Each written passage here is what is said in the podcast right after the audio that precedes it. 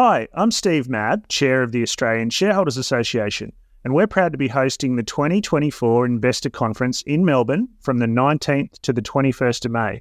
And we're stoked that Phil, the host of this podcast, is going to be our special guest MC. If you haven't heard much about the ASA conference, it's a flagship event that attracts around 300 investors and industry professionals, including the chair of National Australia Bank this year, the chair of AGL. We have Dr. Sam Hupert, the founder and CEO of Pro Medicus, and we've also got Richard White, the founder and CEO of WiseTech, coming along, along with many others. For a limited time, new members can enjoy special pricing on registration for the upcoming conference, along with a complimentary 12 month digital membership with the ASA. That's two day conference registration plus one year ASA membership for $499, a saving of 150 bucks. Simply search for Australian Shareholders Conference Register, click on two day conference non member, Enter the discount code MEM, as in member, 499, the numbers 499. So that's MEM 499 to claim your special offer.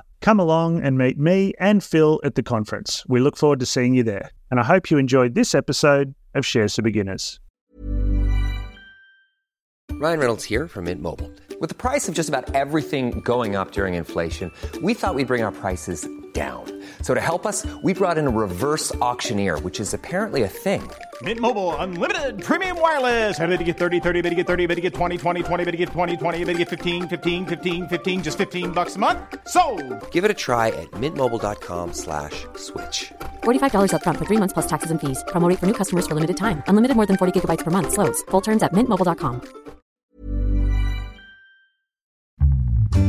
The biggest thing on investing is that people think it's really complicated and that you need to be a expert stock picker to invest and that you need lots of money to invest. So I absolutely spend a lot of time dispelling that myth and actually spending time talking to people about how, you know, investing is just a means to an end, not an end in itself, that it's about your goals and that lifestyle that you want to create or that legacy you want to create or the business you want to start, whatever it is, and aligning your investing to your goals to facilitate the outcomes that you're trying to achieve. G'day and welcome back to Shares for Beginners. I'm Phil Muscatello. Today we're going to be talking about investing and love. Can they live together? My guest is Betsy Westcott, who has been on the podcast before and who is a welcome returnee. Hi, Betsy. Hi, Phil. Great to be back. It's great to have you here. So, a lot's happened since we last spoke. You were with the Ladies Finance Club, although you're still an ambassador for them. Then in the corporate world, and you're about to start a new job at FuPay. But above all, you're a financial wellness coach. Is this what your life is like right at the moment? I think um, I'm one of those typical millennials. I'm, I'm a bit of this and a bit of that. So I've got my day job, which I love and enjoy, and um, I'm really excited about the work I'm going to do with FuPay. But there's this part of me that loves teaching people about money, helping them understand it and make the most of it. And I just can't seem to turn away from it. I love being a financial coach and it brings me so much joy, but I don't want it to be my everyday job and have to be this thing that I rely on for income. I want it to be something joyful. So that's why I do it as a side hustle and it's such a pleasure. Yeah, it's a great thing these days, isn't it? Side hustles. Side hustles. And it also makes me sound very cool and trendy. So, we're going to talk about money and love. How well do money and love go together? It's uh, rarely finance at first sight, is it?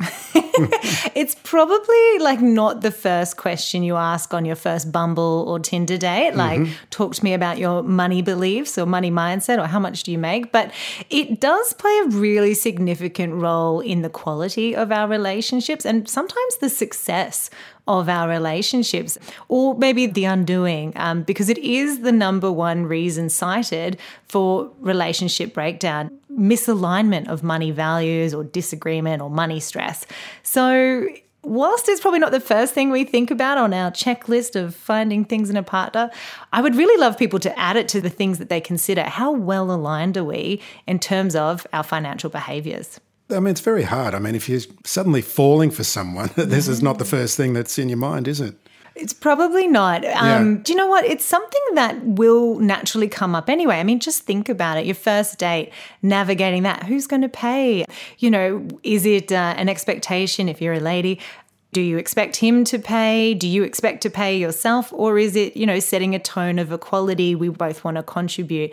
And that could actually be the first money conversation you have, albeit not too serious. But it is something that should come up regularly in your relationship. And the best way to have really positive outcomes in terms of love and money is to have really positive conversations and, and healthy conversations around love and money. Should women possibly have a test that they keep in mind for, for when they're meeting blokes? Um, I mean, as an indicator of what as an indicator. I yeah. think what you'd want to be looking for is um, like any red flags that might be there. So you know someone um, who gets really defensive if you bring up money or sharing bills that could be a red flag. Um, someone who won't talk to you about money someone who might try to control your money or things like that. Those might be some red flags. So i don't have a specific test but certainly there are some red flags to look out for. Um, but what i would say is if they they could plan to bring up the topic of money early in the relationship. So it could be something simple like, you know, let's plan for a holiday together. And that would be a cause for you to bring up, okay, how are we going to do this together? Um, will we both save together? How will we fund it? And there'll be natural progressions in your relationship where it'll make sense to talk about money. So if you're moving in together, starting to share bills, starting to pay for groceries, utilities, that's a really great point in time to talk about money. And then as your relationship gets more serious, so if you are getting engaged, if you are getting married, having a family, very important to talk about the finances then because those babies aren't cheap.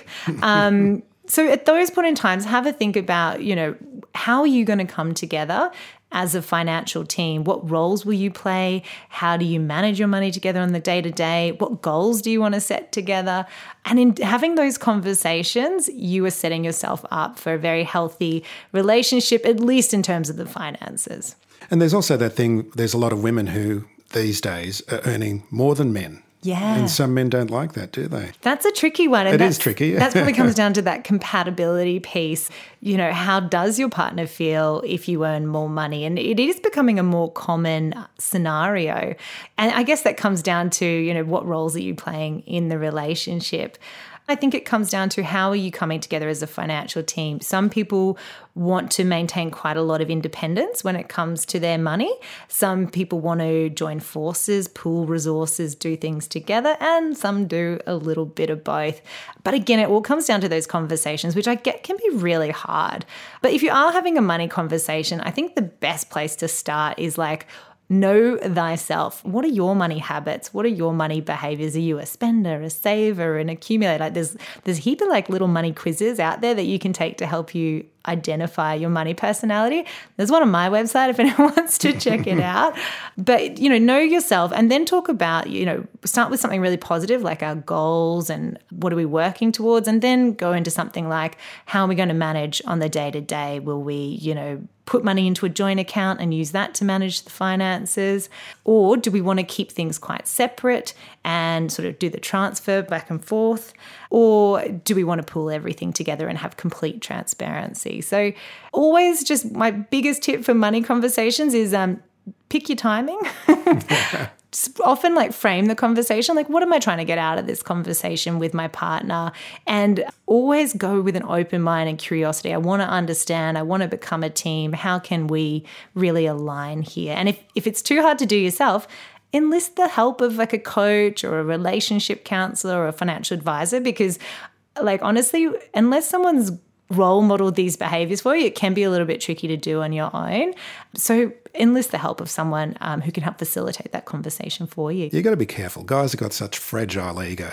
I know. I did an article about this recently, and I was sort of explaining that um, asking someone, you know, what are your personal finances? What are you bringing to this relationship? Is kind of like asking someone to derobe and stand naked, ready for inspection. It's a little confronting. So do take care.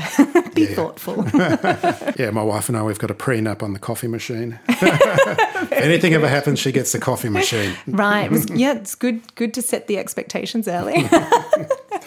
so, um, what about protecting assets? What about if you're going into a relationship and you do have some assets? I mean, how soon do you reveal those assets? How do you protect them just in case, you know? I mean, th- there was obviously time frame involved as well, but the background on this question mm. is a friend of mine, his daughters um, recently inherited some money from their grandfather, mm-hmm. and via the financial planner, he set up their affairs.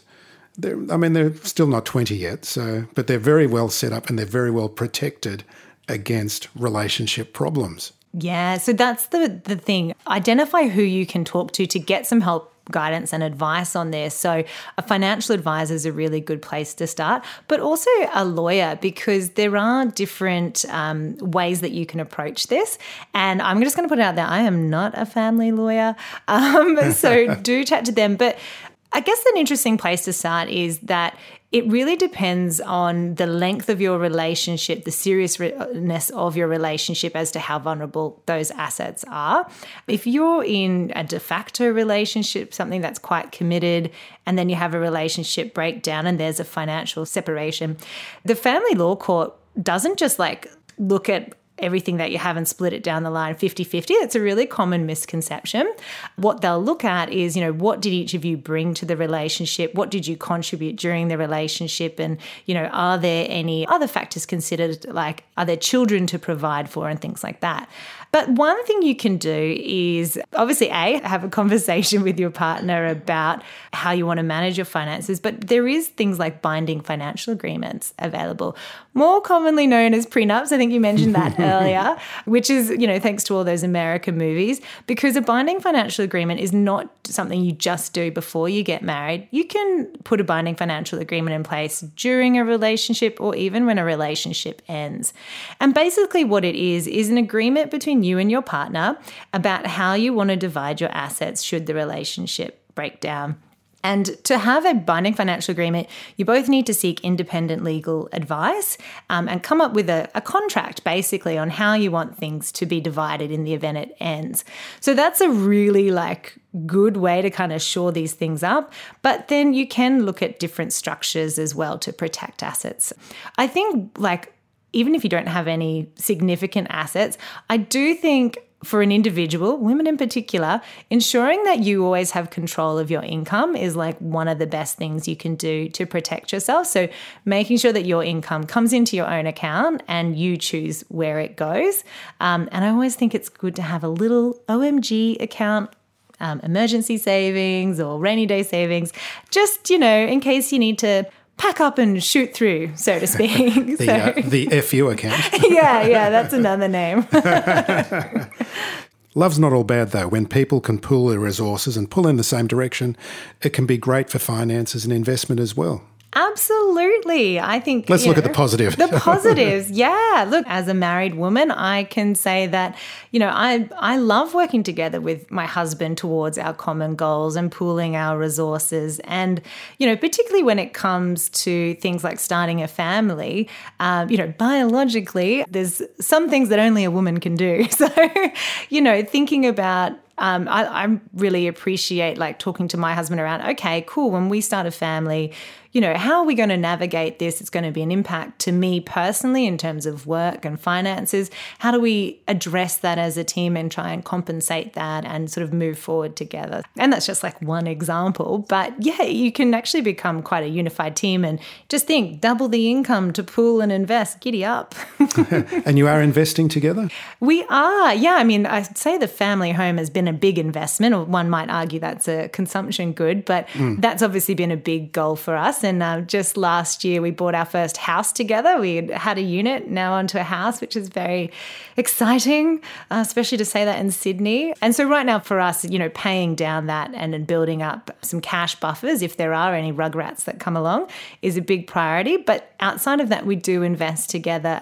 It's funny, we kind of take a two pronged approach. I'm more into like ETFs and funds He's not such an active investor, but he does like investing in direct shares and taking like uh, particular positions on companies, long term investments, but he likes that more direct approach. So, kind of as a team, we have fun comparing and contrasting and, and doing it together. But we always come together for those big investment goals, even though we still have independence on what I call fun money, or he calls the beer money, and emergency savings. We keep those separate as well. But that's how we come together as a team.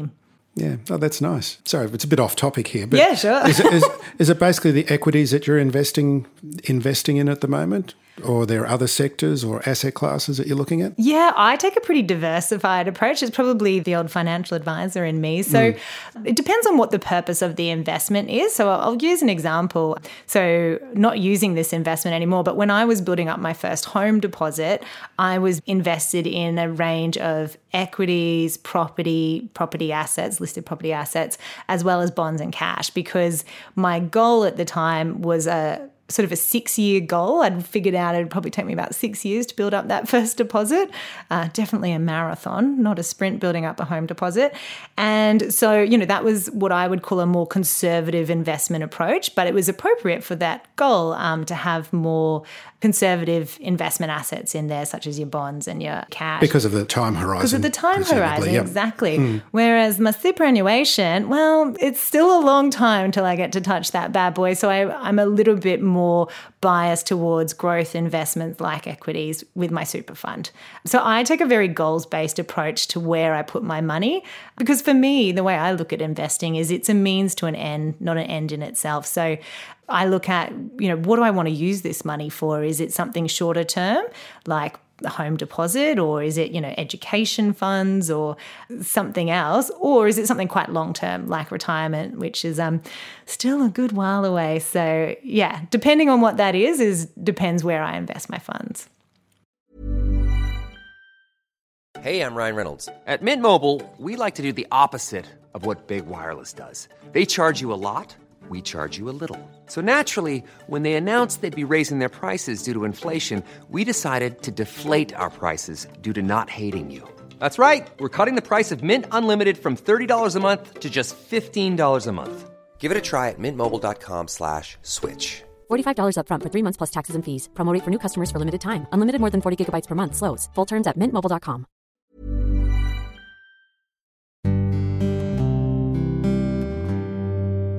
So, Betsy, you run a financial wellness boot camp. What are some of the common issues around investing and money that come up with clients and I guess especially women? Yeah. Oh, gosh, we could talk about so many things. I think one of the biggest ones to overcome is actually mindset.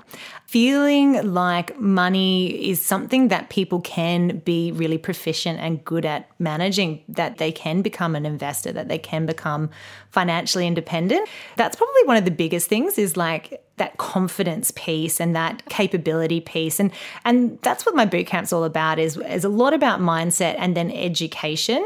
I kind of liken it to teaching people how to fish. I, I want to educate them on the foundational concepts so they can go and make more informed decisions when they're out in the world or making their money decisions or if they're working with an advisor like a financial advisor that they can come into it with more confidence and knowledge. The biggest thing on investing is that people think it's really complicated and that you need to be a expert stock picker to invest and that you need lots of money to invest. So I absolutely spend a lot of time dispelling that myth and actually spending time talking to people about how, you know, investing is just a means to an end, not an end in itself, that it's about your goals and that lifestyle that you want to create or that legacy you want to create or the business you want to start, whatever it is and aligning your investing to your goals to facilitate the outcomes that you're trying to achieve. And we have a lot of fun. We, we learn how to be a cash flow queen because basically I have three rules for money make money, keep money, multiply money. They're kind of the three themes I always talk about. So, the make money is like, what can you do to increase your income through either education or side hustles? And then the keep money is, you know, what can you do to spend more aligned with your values and more mindfully? And then what are things that you can do to save money um, effectively and automating? I spend a lot of time talking to people about creating spending plans and then automating your money management because you want it to just happen. You don't want to have the temptation of having to move things around and like, oh, maybe I won't this month. But you also don't want to have that cognitive load of having to like check in with your money every day and move this and do that and do, do, do. it's exhausting. And women are pretty busy. Um, I'm gonna gonna put it out there. Everyone's pretty busy. So you know what can you do? I can't believe how hard people work these days in some of these jobs. You know. yeah, and it's yeah. like you know you think about all the things you've got to do. Eat well, do your job, stay fit, mm-hmm. keep all your friends connected, stay sane, and manage your money and become a boss. Like it's a lot. It's a lot. So yeah. wherever you can systemize your success, and um, money's a really good place you can do that. Yeah. So, what are some of the misconceptions that they come? I mean, do you hear, hear anyone come in and you go, "Oh my god, we're going to have to go a long way back with this person"? Um, I'm just reflecting on a client I worked with recently who had the view like I can't invest until I'm married. That was the one, and I was like, "Says who?" so did a bit of a dispelling there. I think one of the biggest things that people don't think about is what could go wrong. I think we have like a positivity bias, so they don't consider things like emergency savings. Like, how would I cope if I lost my job, or if a you know global pandemic struck, if you know I broke a tooth, or the car broke down, or something like that but then also not thinking about and not spending time talking about um, insurances, for example. Most of us will insure our car, right? An asset that's worth, on average in Australia, $36,000. Whereas I think it's only about like don't quite quote me, but like 30 something percent of us don't insure our own income. But if you think about the money that you earn over a lifetime, if you're like 25 years old and earning 80,000, that's many millions of dollars over a lifetime. So if you were to treat that like an asset, like surely that's something that you would want to insure over and above something worth $36,000. I'm not saying cancel your car insurance, by the way, guys, but I'm just saying consider income protection as a way to shore up your lifestyle against life's little curveballs. So, this question, we've started talking about this before we were recorded. Um, mm. Why do women take less of an interest in money than blokes? I mean, I know this podcast, it's like only 30% of the people listening are women. Yeah. But women are taking more of an interest in money and investment, aren't they? Oh, yeah. There is a shift in this area. And I'm, as you can tell, very excited about it. I mean, a proselytizer for it. Yeah, exactly. I'm, I'm so thrilled. But I really just feel like women are coming into their own right now. And there's more and more women looking to create financial independence and abundance for themselves. And you know what? Like, women are 47% of the workforce here in Australia. We make 80% of the purchasing decisions. We contribute 5 trillion globally to the global wealth pool every year. That's a, according to Boston Consulting Group, which is actually outpacing the growth of any other segment in the world. And what's interesting is in the next 2 decades, women will inherit 70% of the the world's global wealth. So right now here in Australia, women control 33% of the nation's wealth, which is about 1.5 trillion. So it's still quite a bit less. And I would put my money on that statistic increasing to say that more women will be controlling money in future generations. And you can see that millennial women in particular are taking a more active interest in their money. Again, from Boston Consulting Group, they did some research recently around women taking the lead on financial decisions um, in a relationship. And what they found is millennial women that are married, 66% of them will take the lead on financial decisions versus 29% in um, women of the boomer generation by comparison. So you can see that's a significant jump in just a few generations. So, whilst I think traditionally women haven't been invested. And look, there's a really good reason for that. Chuck finance into Google, Phil, and I tell you, in images, you get a sea of blue, lots of charts very serious men in suits, and you're like, where are all the women?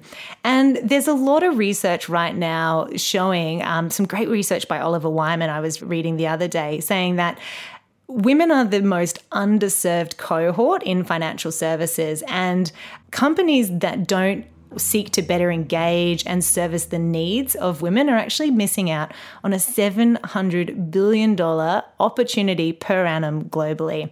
And so that was a global statistic. And I was like, what, what is that in Australia? And I found some research from Kantar that said that it's about $5.4 billion per annum here in Australia if your financial services brand skews male, that you're missing out on that market opportunity. So Women are a force to be reckoned with. They are up and coming, they are more interested, and I really hope to see more financial services taking an active interest in this cohort, but also developing more inclusive products and services. Because, you know, let's think about superannuation, and I'm probably going on a little tangent, but it's an interesting thing. So, superannuation was developed in the 20th century based on a man working in a managerial position in a government office for 40 years women's financial lives are actually far more complex than that. They don't just start work at 18 and, you know, keep going through till 65 and when they retire. And I'd actually say a lot of men's lives don't follow that trajectory either. But women in particular, they face a number of hurdles when it comes to financial well-being and um, have a much more complex journey financially. So First of all, we've got the gender pay gap, which in Australia I think is still at a pesky 14%, super annoying, won't go away. But also, women are more likely to take career breaks. And so, what this means is that they're earning less, they've got interrupted careers, so therefore they retire with less money, which is problematic because they live longer. And for career breaks, one thing I would say for anyone considering a career break is take the time to plan for it financially. Studies show that for women, they typically take a career break at age 33. And the compounded impact of that career break on their superannuation balance is about $160,000 in retirements lost because of that break. And you can't avoid them, um, particularly if you want to, you know, care for others, children, parents. But what you can do is be proactive in planning for that break, putting money aside, trying to contribute to your super if you can while you're on that break, or maybe if you've got a spouse doing some co contributions to offset the financial impact on your retirement. Rant over. can you tell I'm passionate about this subject? so let's talk about financial advisors. I mean, part of doing this podcast is everyone seems to be saying, okay, you can take things into your own hands, mm-hmm. um, you can do your own investing, you don't need financial advisors. However, and this is even after the Banking Royal Commission has given many financial advisors a bad name, but there's plenty of good ones out there as well. Yeah. And for some people, having a financial advisor is more like having a coach and it can help them, even though it might cost a little bit more upfront. It can be a good thing as well for guiding your investment decisions. Yes, and that's the role you want your advisor to play is sort of coach, enabler, and real partner in your wealth creation journey. I think, you know, that industry has undergone such a transformation in the last 5, 10, 15 years. Because, you know, when you look back to where financial advice came from, it came from, you know, people dangling stock tips and making money on sales commission. And it was all very like gung ho um, let's make money. Rah, rah, rah. It was yeah, it was glossy brochures at um, yeah. um, retiree workshops, wasn't exactly, it? Exactly, exactly. But you know, we've had the future of financial advice reforms, and we've also had the Hayne Royal Commission, and so now the way that advisors are expected to act is in their customers' best interest, which is a good thing. Should have been that way all the time, but they're legally obligated to do that. And in fact, the skills required to be a successful financial advisor today is to be able to coach, guide, and advise people on what to do to achieve the best financial outcomes. And, you know, you need skills like empathy, intuitiveness, good listening skills, because you need to ask people what their goals are. So, being able to relate to women. Yeah, exactly. Annoyingly, it's still only 20% of financial advisors here in Australia women. I feel like the industry really needs to have a rebrand, and hopefully, um, there's some great people out there doing work to do that. But if you're working with a financial advisor, here's four things that you can kind of look for to judge if they're a good financial advisor. So, first of all, a good financial advisor should spend time understanding like what are your goals because as I've said before, investing isn't an end in itself. It's to facilitate something, be it retirement, like I said, education, legacy, whatever those things are for you. So they should really be talking to you about what is your goals and understanding what are the steps you need to take to attain them more so than just talking about your investment returns. That's a very important part of the picture, but it's not the whole picture. And so when they talk to you, they should be talking about, you know, what you're going to do in context of those goals and all your updates should be in context of how are you tracking to those goals. So that's point number 1. Second thing that they should be doing is taking into consideration your total wealth. So, not just looking at a slither of your portfolio and, and how they're going to invest that, you want it to be very holistic. So, they should be asking you lots of questions about you. Hey, Phil, tell me about your family. Tell me about your lifestyle. You know, what assets do you have here and there? How do you spend your money? And making recommendations based on that really holistic view rather than, yeah, just being like, hey, cool, how much have you got to invest? Great, we're going to do this, this, and that.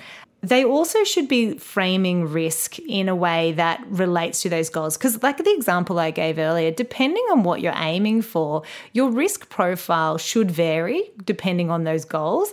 It shouldn't be sort of like a, oh, I've just got this overall preference. So, um, they should talk to you about risk in context of those goals and adjust it to help ensure that you're going to actually achieve those goals. And then the final step is like that's when you start talking about investing. So talking to you about like what investments they think will help you achieve those goals. And you should be able to get a second opinion on their investments and kind of get the same endorsement. So you can do that by literally taking it to someone else for a second opinion or they should be able to provide you with independent research and the justification behind the investments that they've recommended for you. And like you were saying at the beginning, a financial advisor is not for everyone, but they can be really good in helping you if you don't have a lot of confidence, you don't have a lot of time, or if you're trying to weigh up multiple decisions at once, like, you know, should I put this money in super or pay down my house? And what's the effect if we have another kid? What's mm. the effect if I retire at 50 versus 60? They're fantastic for that kind of financial modeling and dealing with complex situations because they look at the tax, the investment, and all the other things in between to make sure you've got a really solid plan to get you where you want to go. And a bit of legal as well, don't they? Yeah, yeah. yeah yeah, and they'll often like have different people within their team that they can mm. refer to. So it's like I said, it's a very holistic advice, but unfortunately, it is quite expensive. So one of the issues I see right now with the industry is that it's become so expensive that a lot of everyday people can't get that good quality advice that they need which is one of the reasons I'm a financial coach is that I don't want to give people advice I want to educate them so that they can kind of self-direct for a period until that point in time where they can afford that good quality advice. Well, one of my bugbears as well is mm. asset allocation, and that's what mm-hmm. financial advisors are experts in as well, because mm-hmm. it's not just the share market that you can invest in, yeah. and you, there's a whole bunch of other assets that you can invest in via the share market, via ETFs on the share market as well. And this is really important to know, isn't it? Yeah, it is. When I do my investing sessions, I spend a lot of time talking to my clients about the 10 foundational concepts that you've got to understand and assets and asset allocation is is one of them. And yeah, the share market's not just for shares. I know, would you believe it? Crazy, huh? but there's so many different things that you can invest in. Bonds, property listed property assets. Um, you've got your shares. You've also got you know alternatives and commodities and all sorts of things out there. And so, what's the idea of having these different assets in your portfolio? Well, they all perform differently at different times. You know, if you think about your more defensive assets like cash and bonds, they protect your portfolio from things like volatility and drop in value. They tend to be more income producing assets, but tend not to grow in value. Versus your growth assets like property and shares, which you know have great potential for growth and income, but tend to bounce around a bit more. So, getting that asset allocation and that blend right is actually one of the biggest drivers of investing success over and above which individual investments you made. So the uh, the stat everyone talks about is asset allocation drives 80% of investment returns over and above the investment itself. Betsy, thank you very much for joining me today. Thank you, Phil. It's been such a pleasure. Shares for Beginners is for information and educational purposes only. It isn't financial advice, and you shouldn't buy or sell any investments based on what you've heard here. Any opinion or commentary is the view of the speaker only, not Shares for Beginners. This podcast doesn't replace professional advice regarding your personal financial needs, circumstances, or current situation. Thanks to Christopher Soulos for music production with that special Greekalicious flavour. Remember, music always flows, even when the money won't.